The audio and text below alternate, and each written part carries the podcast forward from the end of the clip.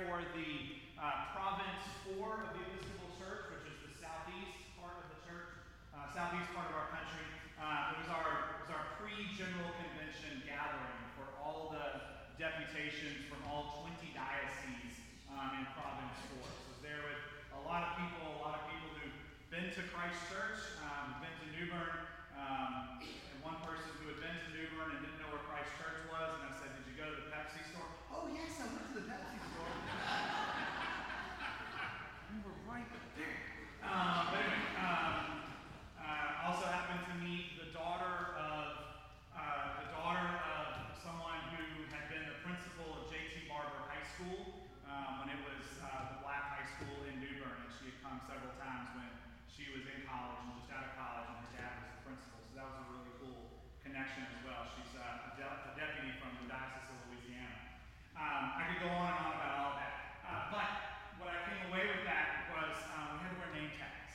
Um, if you like wearing a name tag, great. The, the positioning of them was, you know, down here. And even though someone could walk up and look at my midsection and say, "Oh, you're Paul Hannity from East Carolina," we all sort of avoided that, and we were all making eye contact and saying, "So what was your name?" Hi, I'm, I'm Paul. I'm from East Carolina.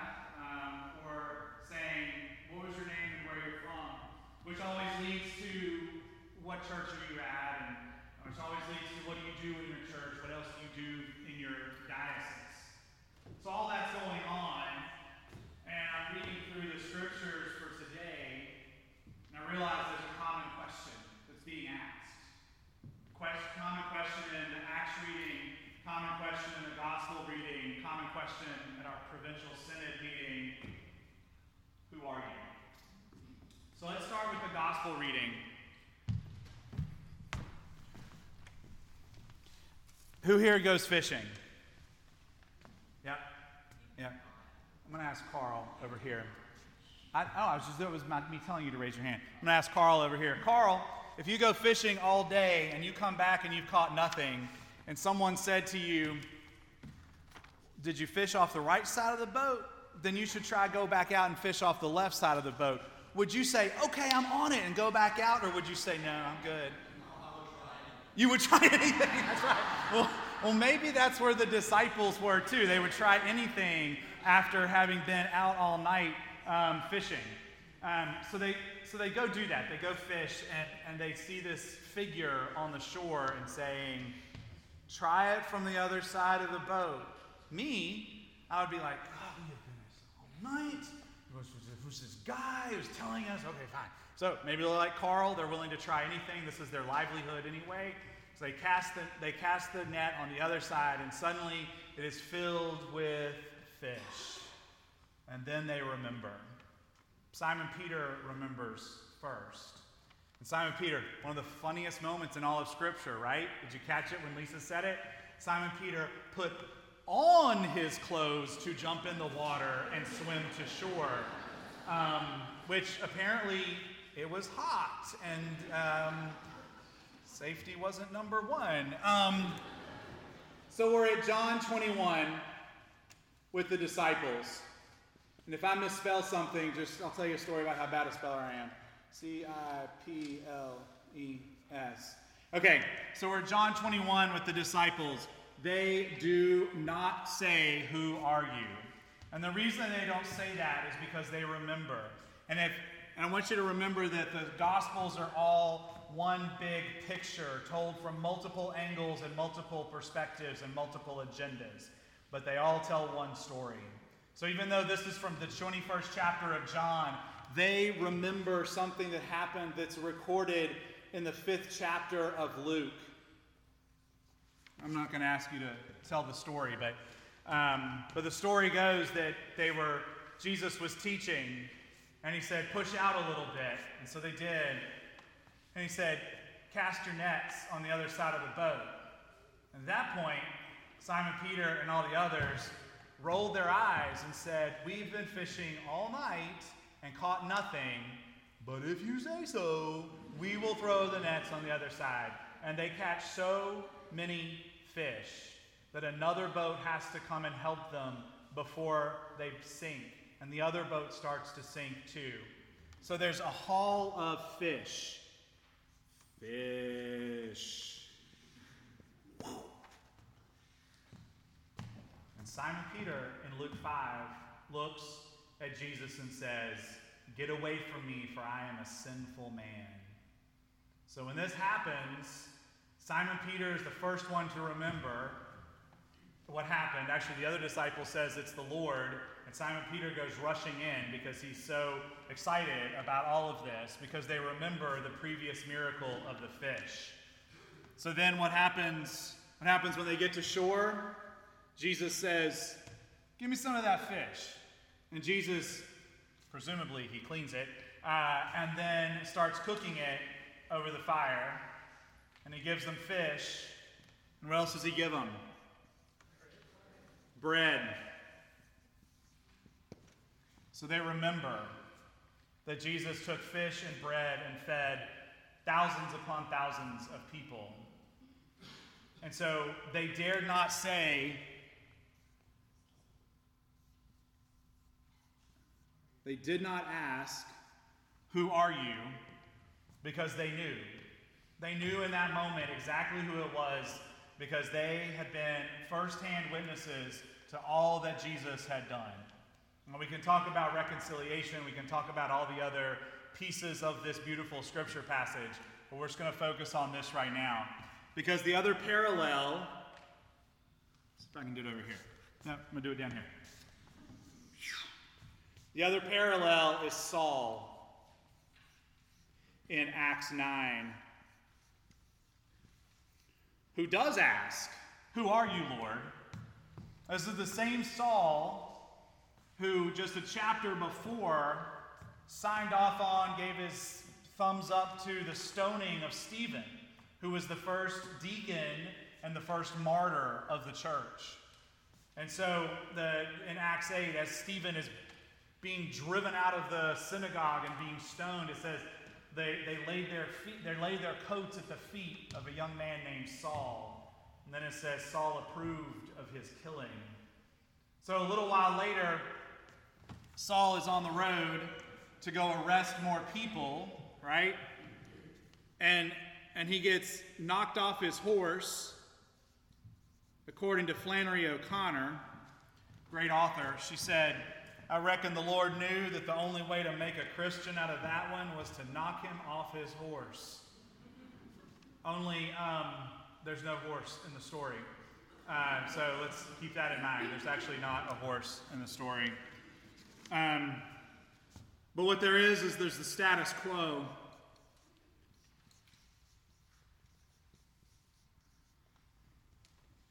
What there is, is a narrow view of God.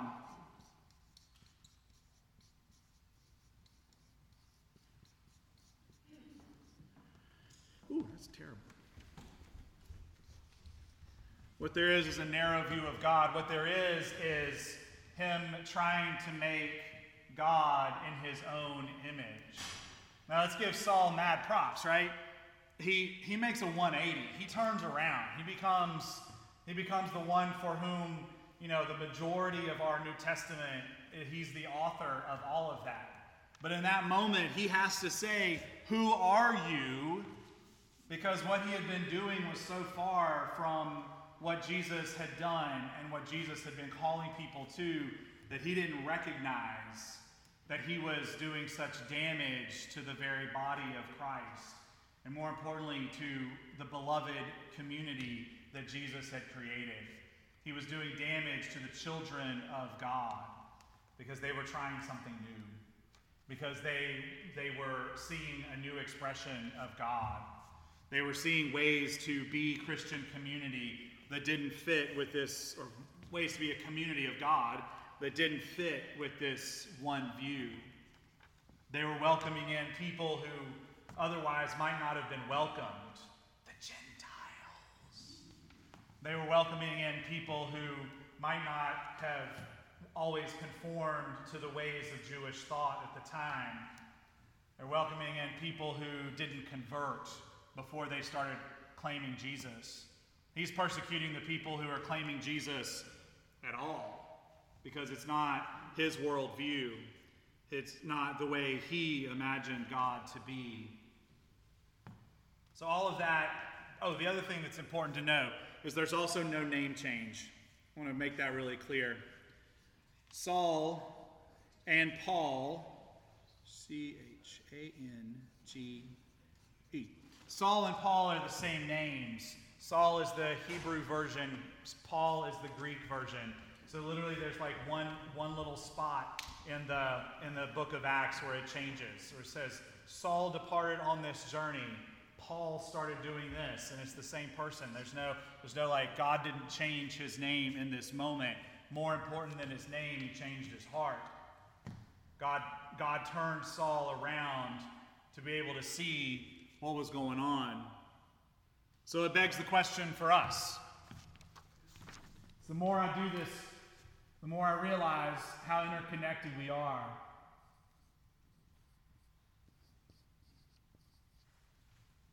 What about you? What about us? What about the collective we in all of this? Who do we say Jesus is? If we were to say, Who are you to Jesus? Do we say that? Do we have to wonder when we see other people? Do we see the face of Christ in them? Do they see the face of, face of Christ in us? Or are we so bound by a worldview that says, I'm right, therefore you can't be right, that we da- do damage to the children of God? Do we see Christ in other people? Do we see the actions of Christ in the world in such a way that we can recognize it as the work of Christ? Rich, poor, black, white, indigenous, Christian, non Christian, people who can tell you everything about Jesus, people who can tell you very little about Jesus. Do we see Christ at work in them? And will they see Christ at work in us? So I think that's the challenge in front of all of us.